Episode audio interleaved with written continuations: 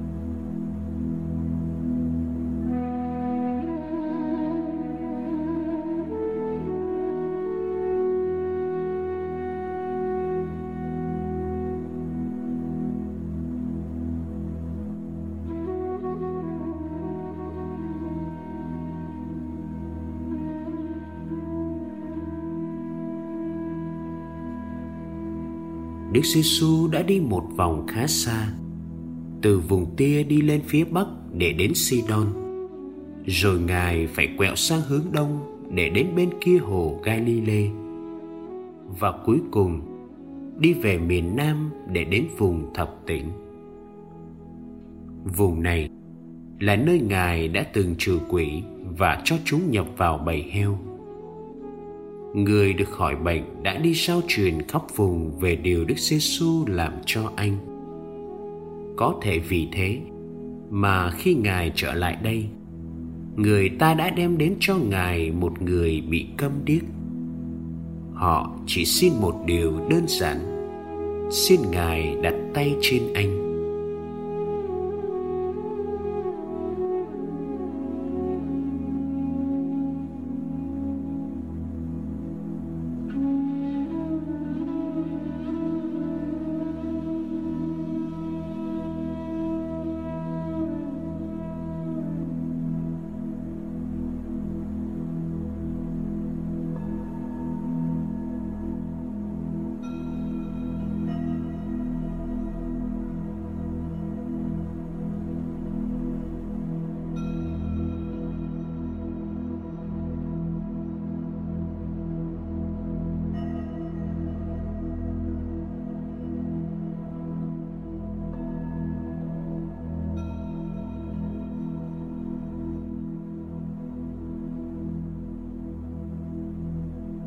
Đức Giêsu chữa cho anh một cách cầu kỳ.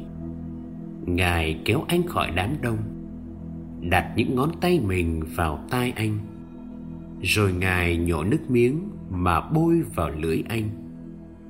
Tay của Ngài chạm đến những cơ quan bị khiếm khuyết của anh.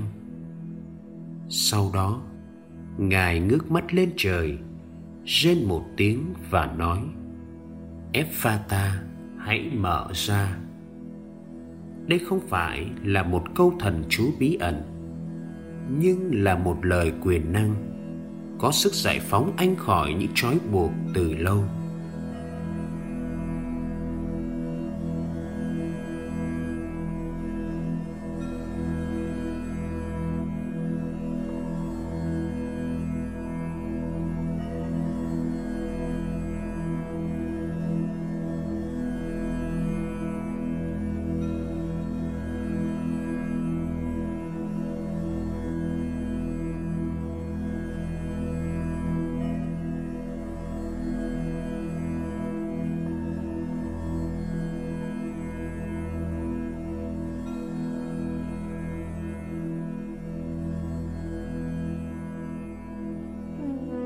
Lập tức, tai anh được mở ra.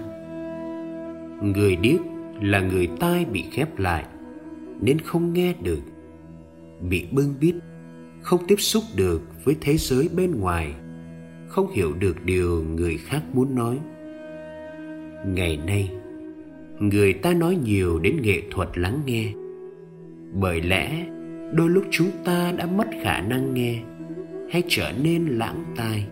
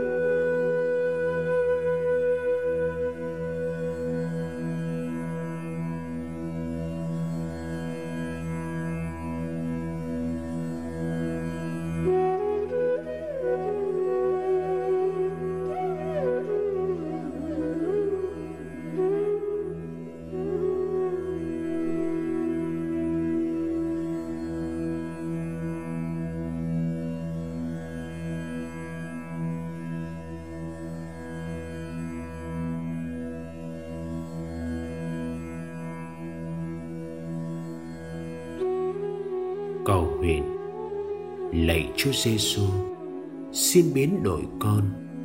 Xin biến đổi con từ từ qua cầu nguyện. Mỗi lần con thấy Chúa, xin biến đổi ánh mắt con.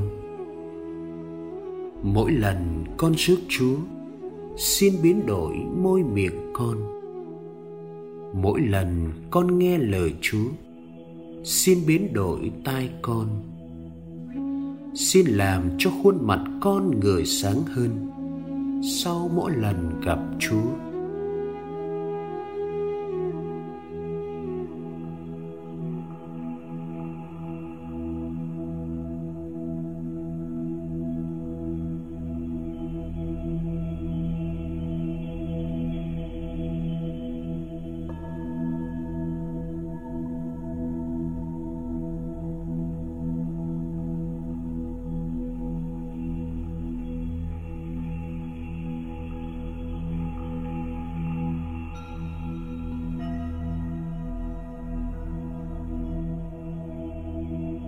Ước chi mọi người thấy nét tươi tắn của chúa trong nụ cười của con. Thấy sự dịu dàng của chúa trong lời nói của con. Thế giới hôm nay không cần những Kitô hữu, có bộ mặt chán nản và thất vọng. Xin cho con biết nhẫn nại và can đảm cùng đi với chúa và với tha nhân trên những nẻo đường gập ghềnh. Amen.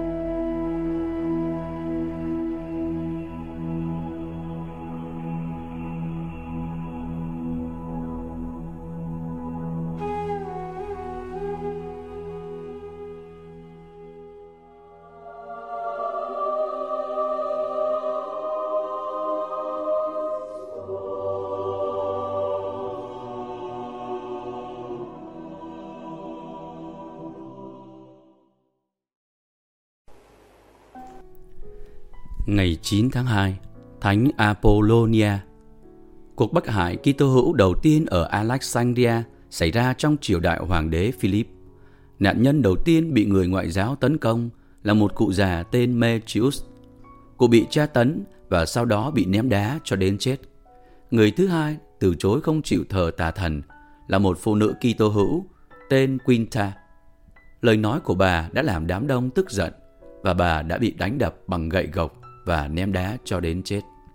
Trong khi hầu hết Kitô hữu rời bỏ thành phố, để lại mọi của cải thế gian, thì một nữ phó tế tên là Apollonia bị bắt. Thánh Dionysius, giám mục Antiochia, kể cho chúng ta biết rằng đám đông đã đánh đập Apollonia và bẻ gãy mọi cái răng của ngài. Sau đó họ đốt một đám lửa thật lớn và đe dọa nếu ngài không chịu nguyền rủa Thiên Chúa thì họ sẽ ném ngài vào lửa.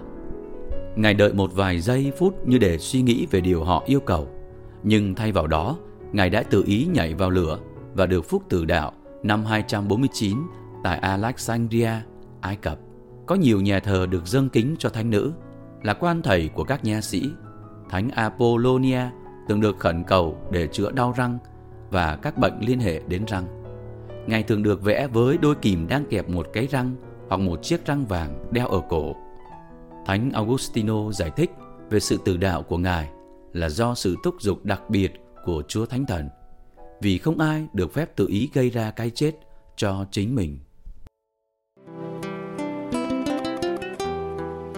Cảm ơn quý vị đã theo dõi chương trình. Kính chúc quý vị một ngày mới tràn đầy niềm vui và ân sủng của Chúa và mẹ Maria.